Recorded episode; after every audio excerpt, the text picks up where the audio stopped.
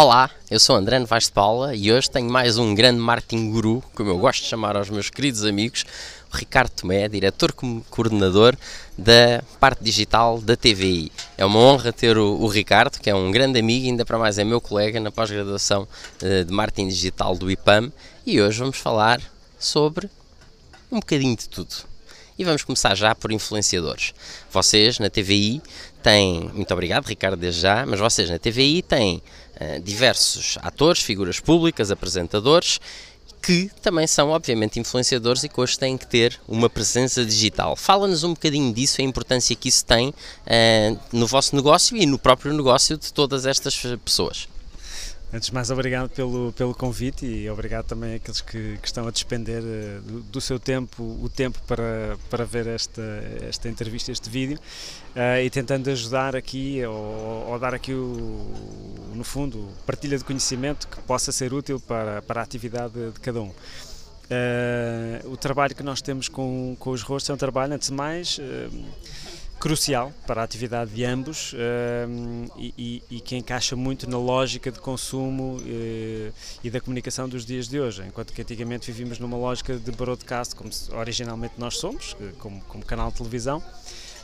Hoje a comunicação, felizmente, está numa, numa fase magnífica em que permite a bidirecionalidade. Portanto, primeira, primeiro ponto, a partir do momento em que nós estamos nas redes sociais, em que a TVI é líder em todas as redes sociais, é líder no Instagram, é líder no Facebook, é líder no YouTube, somos o único parceiro oficial do YouTube em Portugal como mídia e uh, além da RTP, mas uh, somos mesmo o único que consegue e que pode inclusivamente explorar comercialmente os conteúdos, é mais uma fonte de receita que temos. Uh, tornou-se óbvio uh, que tínhamos que trabalhar aqui de uma forma articulada com os nossos rostos. Dizer, quando estamos a falar de um, um apresentador como Ana Lisgocha, Fátima Lopes, como a Cristina Ferreira, que, que estava e que esteve connosco 16 anos, com os, a Rita Pereira, com a Jéssica Ataíde, com.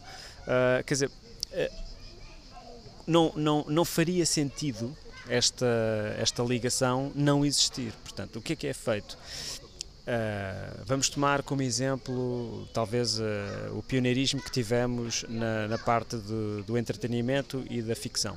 Na, numa novela, nós temos desde logo uh, uma articulação com os atores, em que eles e nós estamos ligados, porque o intervalo de gravações é muito grande versus o intervalo e o momento da emissão, ou seja, um ator pode estar a gravar hoje uma cena, mas não, não consegue ter noção quando ela vai para o ar esta claro. cena pode ir para o ar daqui a 45 dias ou 90 ou 100 e muitos dias para a frente.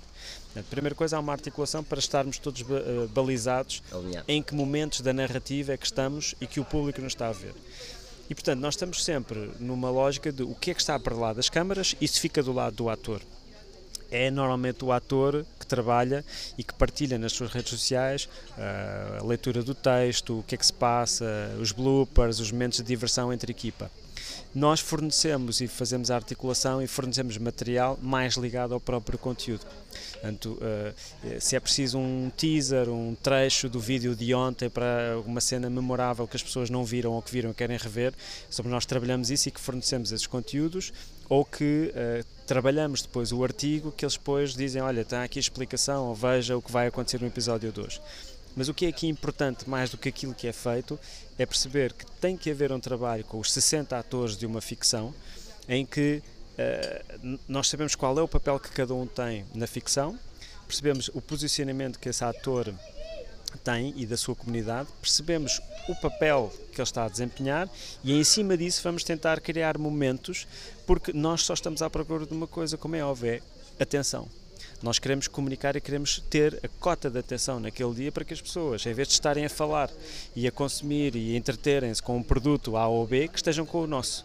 E portanto, quanto mais segundos, todos os segundos contam, quanto mais segundos estejam a ver as stories de uma atriz, ou a ver as nossas stories no Instagram, ou a ver o nosso vídeo no, no TVI Player ou no Facebook, no final do dia, esta cota é uma cota da TVI e quer o ator sabe que isso também funciona a seu proveito e nós também sabemos. E isto também depois acaba por o ator participa nas nossas redes sociais. Portanto, uma das ações que fazemos é um takeover.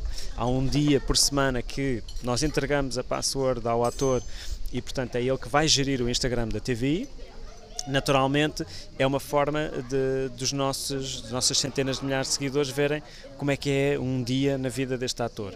Para ele também é importante porque vai conseguir capitalizar também das pessoas da TV mais pessoas para a sua comunidade. Portanto, este círculo virtuoso é o que tem feito com que nos últimos anos, de facto, a ficção da TV, para além da excelência da escrita, da interpretação deles, também na comunicação e na estratégia digital, aqui conseguimos dar um passo que vai um bocadinho mais além do que era a comunicação de um produto de ficção, que já não, já não pode ser apenas, não perca logo à noite as cenas dos próximos uh, momentos que vai acontecer com a, a personagem A ou B. Paralelamente, temos desenvolvimento de conteúdo, conteúdo próprio, Uh, em cima da ficção. Uh, o ator A ou B, na, na, sua personagem, pode criar aqui conteúdo que ajuda a explicar uh, porque é que aconteceu determinada situação ou o que é que até virá à frente em determinada situação. Portanto, há aqui uma simbiose, no fundo, é como é que se trabalha. Mais uma vez, não é só com 60 atores, é com 60 atores numa novela, logo na hora a seguir há mais 60 atores mas entretanto já estamos a gravar mais duas e já estamos a preparar, no fundo com os outros 60 mais 60, as outras duas novelas que vêm a seguir. Bem, super desafiante então. Sim, sim, sim. É um... E agora diz-me, vocês trabalham figuras públicas que também são influenciadores. E como é que fazes o paralelo só para quem é influenciador, por exemplo? E como é que uma marca deve escolher, por exemplo, fazendo já essa ligação, como é que uma marca deve definir qual influenciador é que é bom para me ajudar a fazer certas campanhas ou a divulgar certos produtos? Ora bem, primeiro, primeiro uh, há que distinguir quem, de quem é que nós estamos à procura. Eu como marca, eu como empresa, eu como negócio, estou à procura de um influenciador apenas para um momento específico. Quero apenas que, que, as pessoas saibam que agora estamos a lançar um produto novo e a seguir uh, o mundo seguirá o seu caminho e já não preciso do influenciador. Ou seja, é apenas para uma questão pontual ou eu estou à procura de um influenciador que será uma extensão, que será quase um embaixador da marca. Isso faz toda a diferença. Okay? Uh, há que perceber a afinidade com a marca. Portanto, será que este influenciador tem afinidade com o produto que nós temos e com o serviço que nós temos.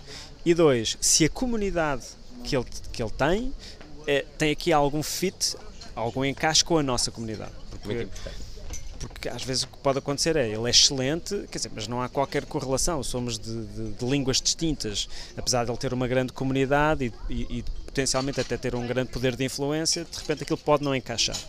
E muitas vezes isso só se percebe trabalhando, fazendo, Uh, ou seja, é muito importante numa estratégia em que uh, o negócio e a empresa perceba que este é um caminho que queremos abraçar, dar pequenos passos de experimentação. Vamos experimentar uma pequena ação com um, vamos experimentar uma pequena ação com outro e ver e aprender com, com esses pequenos erros, com essas pequenas vitórias e conhecendo melhor depois o trabalho do influenciador. Uh, antecipadamente, suportar-se em data, ou seja, em, se eu tiver 500 mil seguidores e tu tiveres 500 mil seguidores, qual é o melhor? Então vamos a seguir analisar a frequência de conteúdos. Se eu trabalho num negócio de, na área do desporto, eh, a tua comunidade é igual à minha, mas vamos ver se os dois falamos do tema frequentemente, um igual ao outro. Vamos imaginar, sim, regularmente são cinco conteúdos por semana que eu faço de desporto e tu também. Muito bem. Mas de que, de que, forma é que eu abordo os temas do desporto? De que forma é que tu abordas os temas do desporto? Ah, o Ricardo só o faz no Instagram, o André faz na sua rede toda. Ah, portanto, o André tem uma rede maior, dedica-se ao YouTube, ao blog, ao Facebook e ao Instagram, enquanto que o Ricardo foca só no Instagram. E isto não é bom nem mau. Eu posso dizer, não, não, eu até tenho uma presença já forte no YouTube, eu interessa-me uma presença forte no Instagram. E de repente eu posso começar a parecer mais interessante do que tu. Ou vice-versa, não, não, ele tem uma abrangência, uma comunidade muito maior, começa a tornar-se mais interessante. A seguir, qual é a pertinência do conteúdo, qual é a profundidade do conteúdo. Estamos a falar de alguém que de facto uh, eh, vai a fundo dos temas ou não. Depois deste mix, Uh, qualquer marca vai chegar ao fim e perceber uh, qual é a pessoa. Ao fim de meia dúzia de meses, isto começa a tornar-se óbvio passando estas etapas. Fantástico, Ricardo. Os 10 minutos passaram a correr e agora diz-me muito obrigado por todos estes conhecimentos que tu partilhaste e diz-me onde é que tu podes ser encontrado, como é que podes ser seguido online. LinkedIn, Facebook, eh, Instagram e Twitter. Uh, Ricardo Tomé, fazendo uma pesquisa não há muitos, portanto encontro-me de certeza. Muitíssimo obrigado, Ricardo. E a mim também sigam-me, André Novaes de Paula. Adeus e até à próxima entrevista. Obrigado.